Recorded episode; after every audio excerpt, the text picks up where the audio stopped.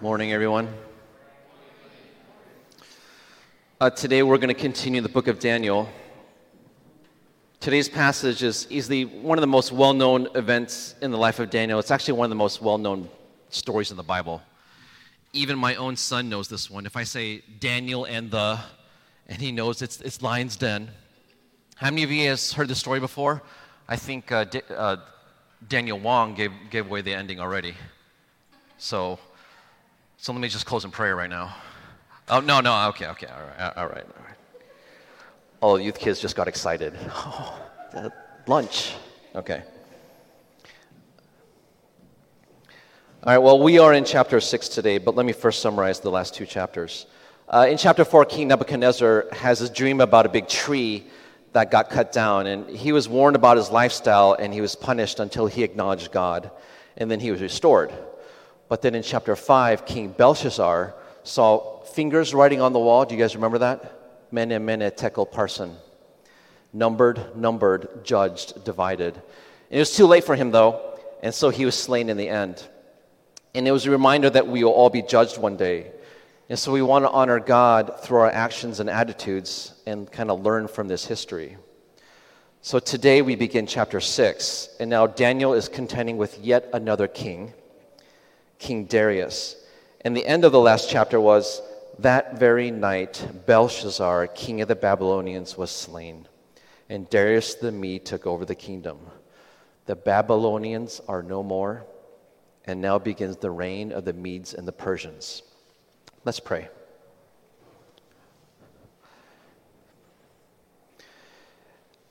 Heavenly Father, we know we have much to learn from Daniel's life. We know he was a man of prayer and a man of good character. Father, I pray that you send the Spirit to convict our hearts, Father, to be like him in those respects. Thank you so much. In Jesus' name we pray. Amen. All right, let's begin in Daniel six. It pleased Darius to appoint one hundred twenty satraps to rule throughout the kingdom, with three administrators over them, one of whom was Daniel. The satraps were made accountable to them so that the king might not suffer loss. So satraps are like governors, so there's basically one hundred twenty governors to rule throughout the kingdom. So that the king might not suffer loss, there were probably issues of theft and, and corruption, so the king probably had to hire all these people t- uh, to oversee things. Now Daniel so distinguished himself among the administrators and the satraps by his exceptional qualities that the king planned to set him over the whole kingdom. So he's about to be promoted. At this, the administrators and the satraps tried to find grounds for charges against Daniel in his conduct of government affairs, but they were unable to do so. They could find no corruption in him because he was trustworthy and neither corrupt nor neg- negligent. Have you ever been in a workplace where one of your peers gets promoted above you? Anybody? Yeah, thank you, Jane. All right, does it get awkward? Right, like like your friend is now your boss, right?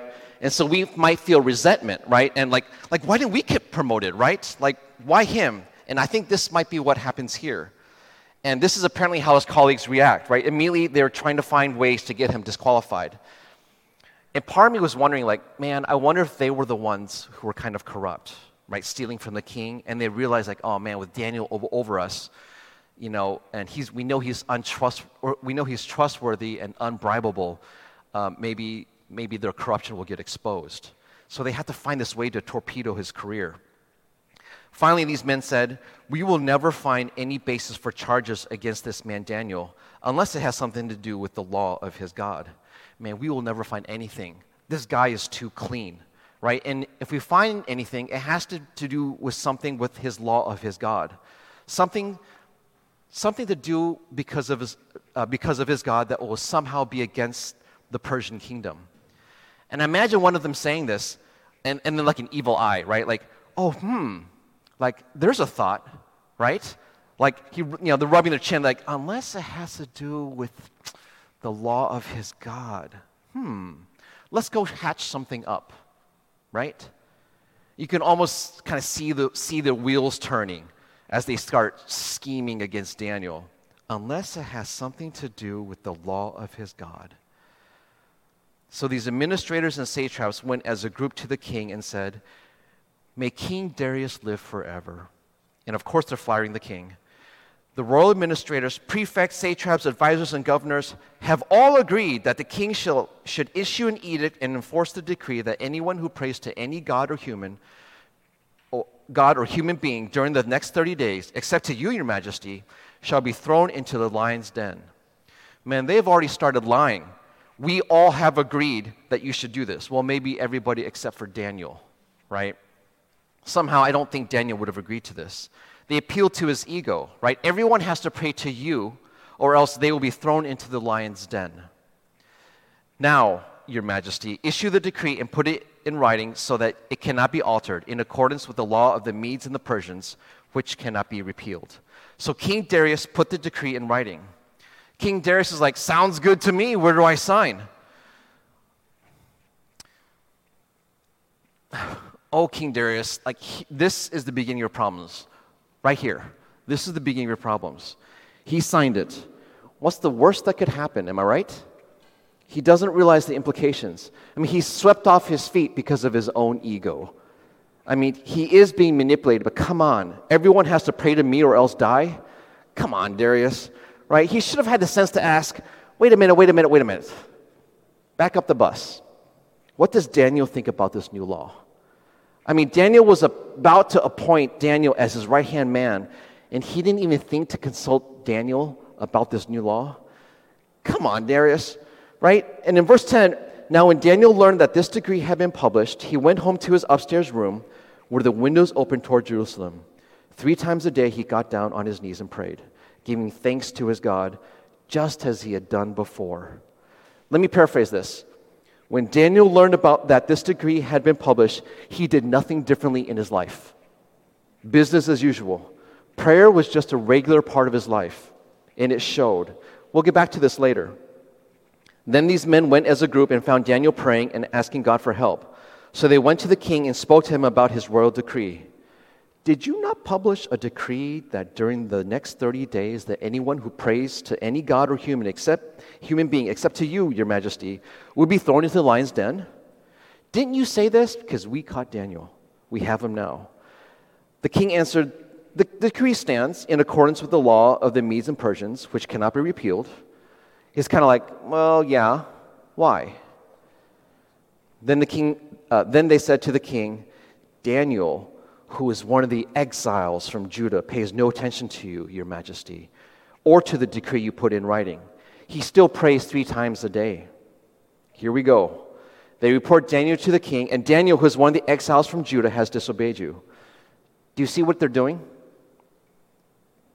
They're trying to plant seeds of doubt. He's an exile. He's a foreigner, so he cannot be trusted. That's what they're really saying, right? You can't really trust him. How many of you guys know K T? K T is on the council of this church.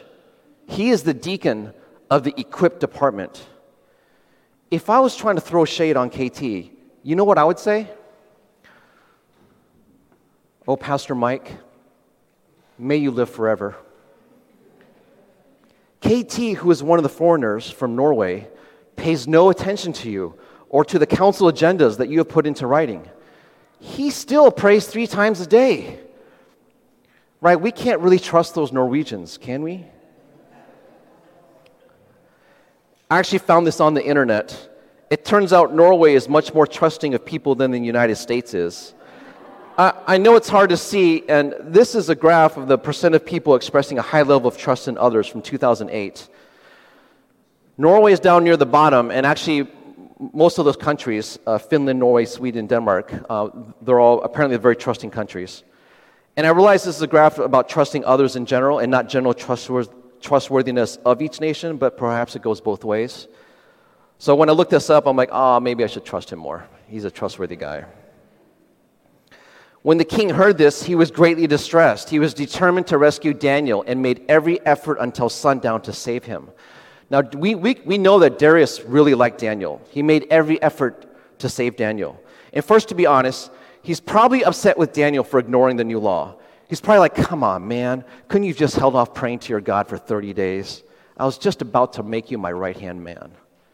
Secondly, he's probably upset at those at those leaders for cooking up this whole scheme. you know, you guys did this and I'm onto you now. And honestly, he's, he's probably upset with himself for being manipulated by the administrators. And so he's probably trying to find loopholes in the law. Darius was probably the most powerful man of his day, but he kind of tied his own hands.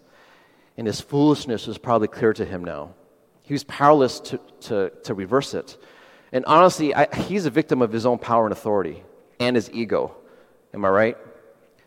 But he can't rescue Daniel, and that's a shame. You know, he's, he's probably like, ah, you know. And we'll skip to verse sixteen. So the king gave the order, and they brought Daniel and threw him into the lion's den. The king said to Daniel, "May your God, whom you serve continually, rescue you."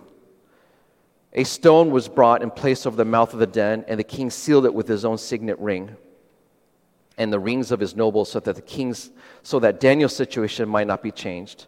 Then the king returned to his palace and spent the night without eating and without entertainment being brought to him, and he could not sleep. Darius is honestly not happy. He's genuinely concerned. No food, no entertainment, no sleep. At the first light of dawn, the king got up and hur- hurried to the lion's den. When he came near the den, he called to Daniel in an anguished voice, "Daniel, servant of the living God, has your God, whom you serve continually, been able to rescue from the lions?"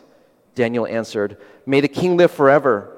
My God sent his angel, and he shut the mouths of the lions. They have not hurt me, because I was found innocent in his sight, nor have I ever done any wrong before you, your majesty. I have not done wrong before you, nor God. I am completely innocent." The king was overjoyed and gave orders to lift Daniel out of the den. And when Daniel was lifted from the den, no wound was found on him, because he had trusted in his God. At the king's command, the men who had falsely accused Daniel were brought in and thrown into the lion's den, along with their wives and children. And before they reached the floor of the den, the lions overpowered them and crushed all their bones. Darius was not dumb here. He knows he was manipulated, and he punishes those responsible for scheming against Daniel. And then incredibly, Daniel gives his official response. Then King Darius wrote to all the nations and peoples of every language and all the earth, "May you prosper greatly. I issue a decree that in every part of my kingdom, people must fear and reverence the God of Daniel. For he is the living God, and he endures forever. His kingdom will not be destroyed. His dominion will never end. He rescues and he saves. He performs signs and wonders in the heavens and on earth. He has rescued Daniel from the power of the lions." What a reversal, huh? Yesterday it was, "Pray only to King Darius or die." Today it's, "Everyone must fear and revere the God of Daniel." Everyone. All the nations and peoples of every language on this earth. Everyone. Everyone must fear and revere the God of Daniel. God is forever. God rescues. God saves. God performs signs and wonders. What a reversal. So Daniel prospered during the reign of Darius and the reign of Cyrus the Persian. So I want to summarize. Darius is now the new king, and King Belshazzar was slain after the writing on the wall. Daniel is one of the key leaders. But the other leaders were jealous because the king thought so highly of Daniel, so they tried to find a way to trap Daniel. They tried to torpedo his career. But Daniel was so trustworthy and so faithful that they couldn't find any dirt on him. So they hashed up this nasty plan. They fired at the king. "You, king, you're an amazing king. You know that? May you live forever. Hey, you know what? We got, we all got together. And, I mean, we all got together. No one was left out, for reals. And we all think that you're a great king, so fat, so great, in fact, that we think you ought to make a new law, a law that forbids people from worshiping any other god but you, just for the next thirty days. And if they do pray to anyone else, you should probably throw them into a den of lions. Yeah, you should do this. You should totally do this." Now, Daniel must have thought himself pretty important, because he responds, "Gentlemen, that sounds like a great idea. Where do I sign this law?" And just like that, it's the law. Now Daniel, he was a good, diligent worker for Daniel, for Darius, but he knew Darius was no god. He's not praying to him. So Daniel kept on praying to his own god, just like he had always done. Nothing new, nothing changed. Well, the jealous leaders caught Daniel. Surprise, surprise, surprise. And when Darius was told, he was upset. And at this point, he realized he didn't exactly think this law through. He never meant for Daniel to be fed to the lions. But he signed the law, and there's no going back. The law is the law is the law. Daniel was thrown into the den. Darius goes home, a sad man. He doesn't sleep all night. The next morning, the king rushes back to the lion's den. Daniel, are you, are you there?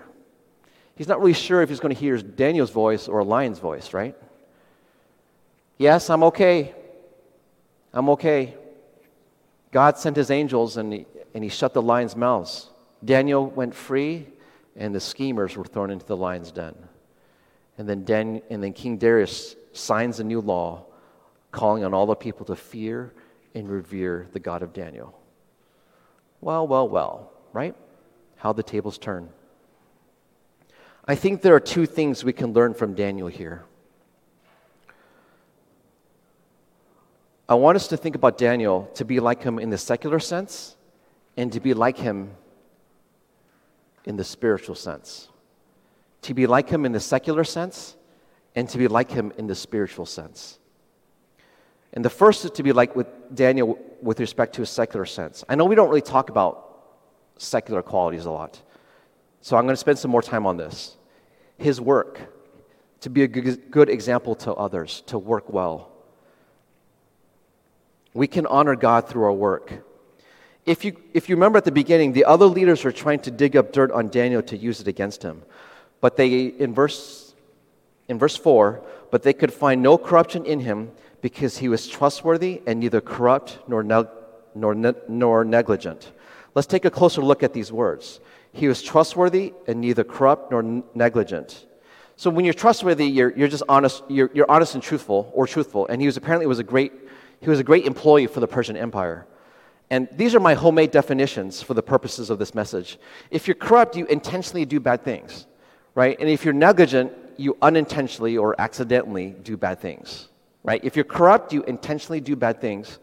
And if you're negligent, you unintentionally or accidentally do bad things. It seems that Daniel didn't do bad things, either intentionally or unintentionally. He was a great worker, a great employee. This is being a good witness to others. Daniel was unwittingly a good witness to his enemies. Right now, think about where you work, right now. Or where you go to school. Are you trustworthy? Are we honest and truthful in our dealings? Are we honest and truthful as we go about our day? Are we neither corrupt nor ne- negligent as Daniel was? Maybe people who don't like us, maybe especially people who don't like us, maybe they're watching. Maybe they're watching our conduct. Do we give them ammunition against us? Adults, in our workplaces, are we neither corrupt nor negligent? Are we a good witness to others? Do we honor God through our actions and our attitudes and our careers?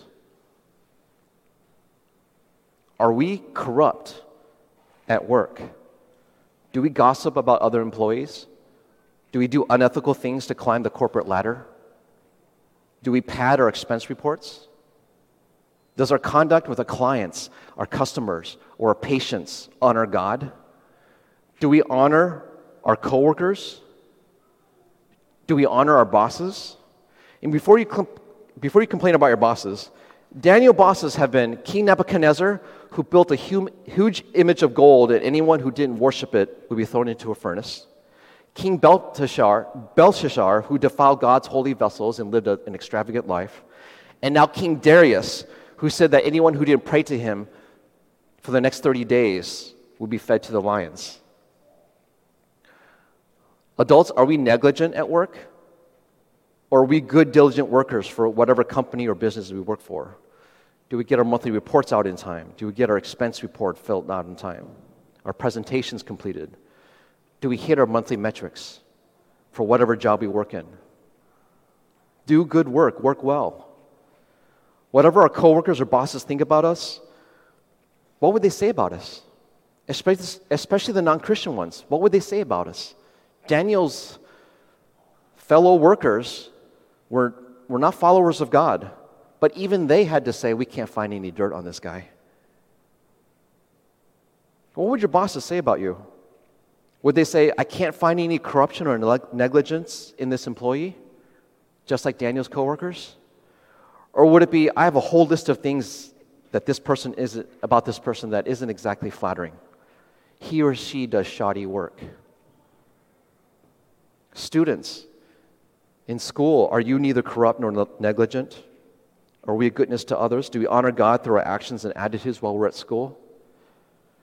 I had a youth kid once who once told me, uh, Andy, I would never swear around you. He's watching his behavior around me. And I wasn't sure if I was flattered. I responded to him, yeah, it's fine that you find you hide your behavior around me, but do you really think you're hiding it from God and others? So his friends and his classmates knew about his behavior. What kind of witness was it to, to them, do you think? Youth kids know to behave around Michelle or me, their youth leaders. They know to hide their behavior from their parents. They know to behave while they're here at church. But what would their friends, their classmates, and teachers say about them and their behavior? Are we corrupt at school? Do we cheat on exams, tests, quizzes, or homework? Do we drop F-bombs everywhere? Do we gossip about others? Do we look at content that we shouldn't be? Are we negligent at school? Do we do our homework on time? Do we study for classes? Do we take care to manage our time to get the assignments we we need to get done before we start streaming or gaming? Adults and students, if you're someone who claims to be a Christian, do you represent Jesus well or not well? Daniel's boss thought highly of him, so much that he was going to promote Daniel. Daniel's evil co-workers also thought highly of him, whether they wanted to or not. They could find no fault with him. So when we do good deeds, do good things, say good things, God gets the glory and other people may notice. Paul wrote to Titus,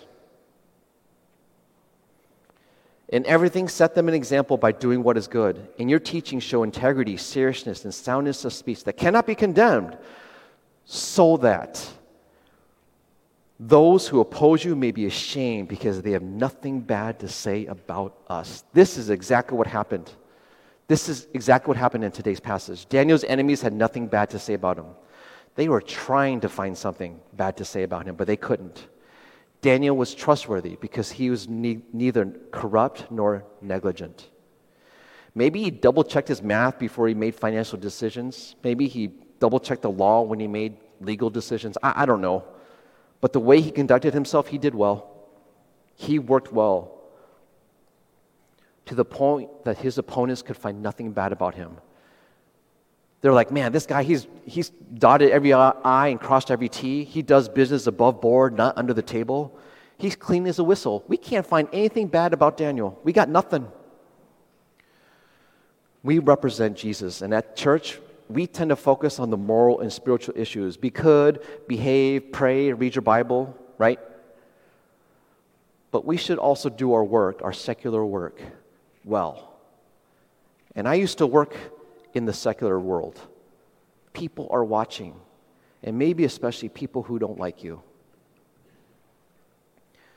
Maybe we don't think about God in our secular careers because we think that our work isn't important to God. Who cares if I'm dealing with a patient, or I'm laying brickwork, or I'm cleaning bathrooms, or I'm arguing a law case? This isn't spiritual. Does God really care about how well I fill, fill out my expense report? But each decision is important to God, and we need to, we need to know that. We have to ask ourselves, whose kingdom are we building? Daniel was awesome in his job, and he maintained his integrity. He served all these pagan kings, right? They, they weren't like, you know, godly kings. They were pagan kings that were against his own faith. King Nebuchadnezzar, King Belshazzar, and King Darius. They weren't the greatest bosses, and he still served them well. His service to these kings, that was for the purposes for God. Look at how he look at how he was able to honor God, even though he was just doing only administrative tasks. His faith and conduct were still intact, even as, as he was working in a foreign country with opposing values. By working well in our lives, by, by doing well at school, We can be building God's kingdom through our witness to others. Who knows what may happen? Daniel, he probably gave up on these kings, right? Nebuchadnezzar, Belshazzar, and now Darius, like all doing all these all these crazy dumb things. He probably given up on them. And I, I could I could just see Daniel rolling his eyes, like, can't you? Like, he was probably thinking, great, new king, same old stuff that I have to put up with, right? This is getting old. Like, what now? What what what what silly thing is this new king going to do now? Oh, okay. Pray to somebody. Uh, pray to, we got to pray to him, and if we don't, then, you know, you get thrown into lion's den. And yet, at the end of this, he, the king proclaims God's name throughout the entire kingdom. I, I have to imagine Daniel was, like, just shocked. Like, whoa. He's probably amazed, and we should be too. We don't know how our conduct is is, is going to be perceived. If you are working, you're building God's kingdom through your good witness to your coworkers and your bosses. Students, you are building God's kingdom through your good witness to your friends and classmates. If you're struggling at work or school, like I know some of you are, confront it with the truth. Be like Daniel. Be trustworthy. Be neither corrupt nor negligent. So the first point is to be like Daniel in the secular sense. Do your work well, whether you are a student or an adult. Okay, we've addressed the secular. Now I want to address the spiritual. So the second thing is to be like Daniel in his spiritual life, right? The first part is to be like him in his secular life, and now be like Daniel in his spiritual life. Let's be consistent with our effort on our relationship, on, on our relationship with God. And specifically, here I have prayed to God regularly. And I know it's like, oh yeah, pray, pray to God. This is the spiritual thing. L- let me, let me um, explain this. Many years ago, before I even graduated from seminary, I had some stuff happen to me, and I was praying every night. I got down on the floor with, um, on my knees with my forehead touching the carpet. And I remember I remember reflecting back and thinking, man, it took it took some issues for me to, to start talking to God more regularly. And I felt bad. I, I felt ashamed. Like, when my life was going great, I didn't really talk to God as much. But when my life wasn't going great, that's when I started praying more. In Daniel, verse ten, three times a day he got down on his knees and prayed, giving thanks to his God, just as he had done before. When a law was passed that you couldn't pray to God, Daniel did nothing differently in his life. It was business as usual. He didn't pray any more. He didn't pray any less. Prayer was just a regular part of his life, and it showed. He risked his, he risked his life when, in my eyes, he really didn't need to. Darius' dumb law was only valid for thirty days. You can't pray to anyone else for thirty days. Afterwards, you can go back to praying to whomever you want to pray for. It's just for the next thirty days, don't do it. It's temporary. You didn't have to pray to Darius, right? You could just not pray at all. It was only if you're going to pray to anyone, you had to pray to Darius. It's not like Daniel was asked to deny his faith. It's not like Daniel was asked to worship an idol. Just don't pray to God for the next thirty days. That's it. For one month of your life, of, of your entire lifetime, don't pray to God. For one month of your entire life, don't pray to God. And for some of us, maybe we've already done this. Achievement unlocked. Have not prayed to God for one month. Check. Done. Accomplished. Right? Think about the last time you prayed to God. Has it been a month already? Or longer? Actually, okay, let's ask this. Let's say this law was enacted today in our country, the United States. From today, April thirtieth, twenty twenty-three, until May thirtieth, twenty twenty-three, no one can pray to God. Let's pretend this is actual law. So let's ask ourselves this difficult question. If this law were Were a, was a real thing today, would it make a difference in our lives? Think about that for a moment. If prayer was banned in the United States for the next month under penalty of death, would it make a difference in our lives? Would we even notice? Would we be okay? Maybe your answer is surprising.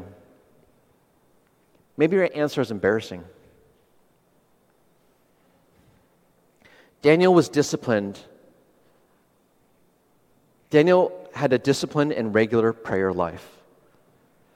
The passage doesn't talk much about Daniel's state of mind during this whole ordeal, but I got to imagine he was freaked out, right? He was a target of a, spa- a state-sponsored smear campaign, probably, right? He spent the night in a lion's den, and yet I think he was able to go through all this because he was in constant, regular prayer with God.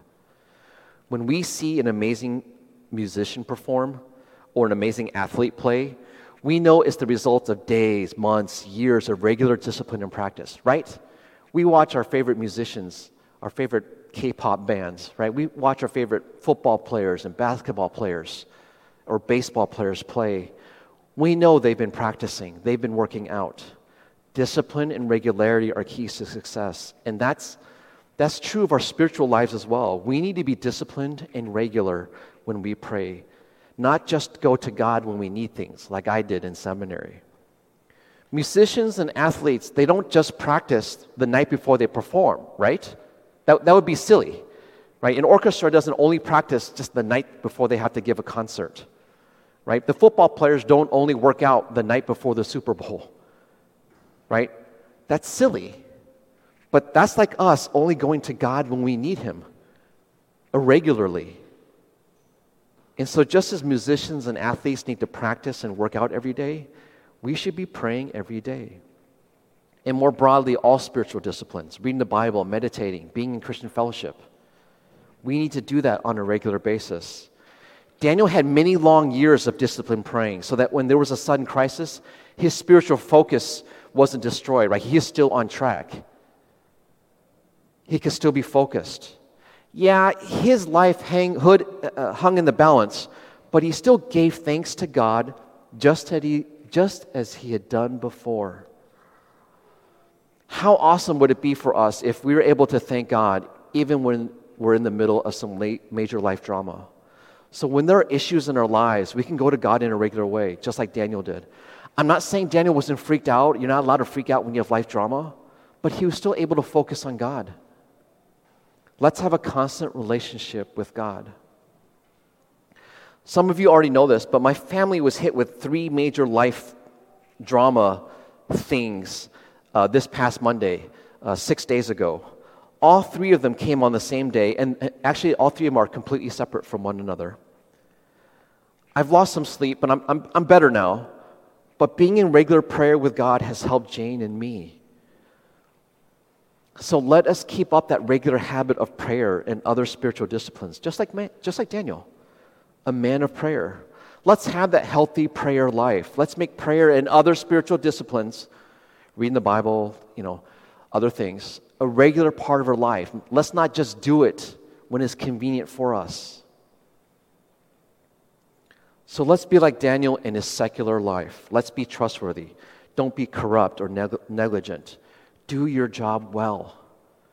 And let's be like Daniel in his spiritual life with constant, regular prayer and other spiritual disciplines. Let's pray.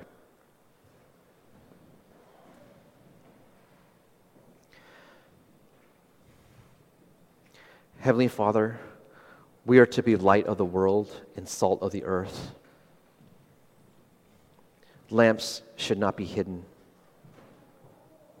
Father, I pray that you send His Spirit to us. Help us, enable us, convict us, Father,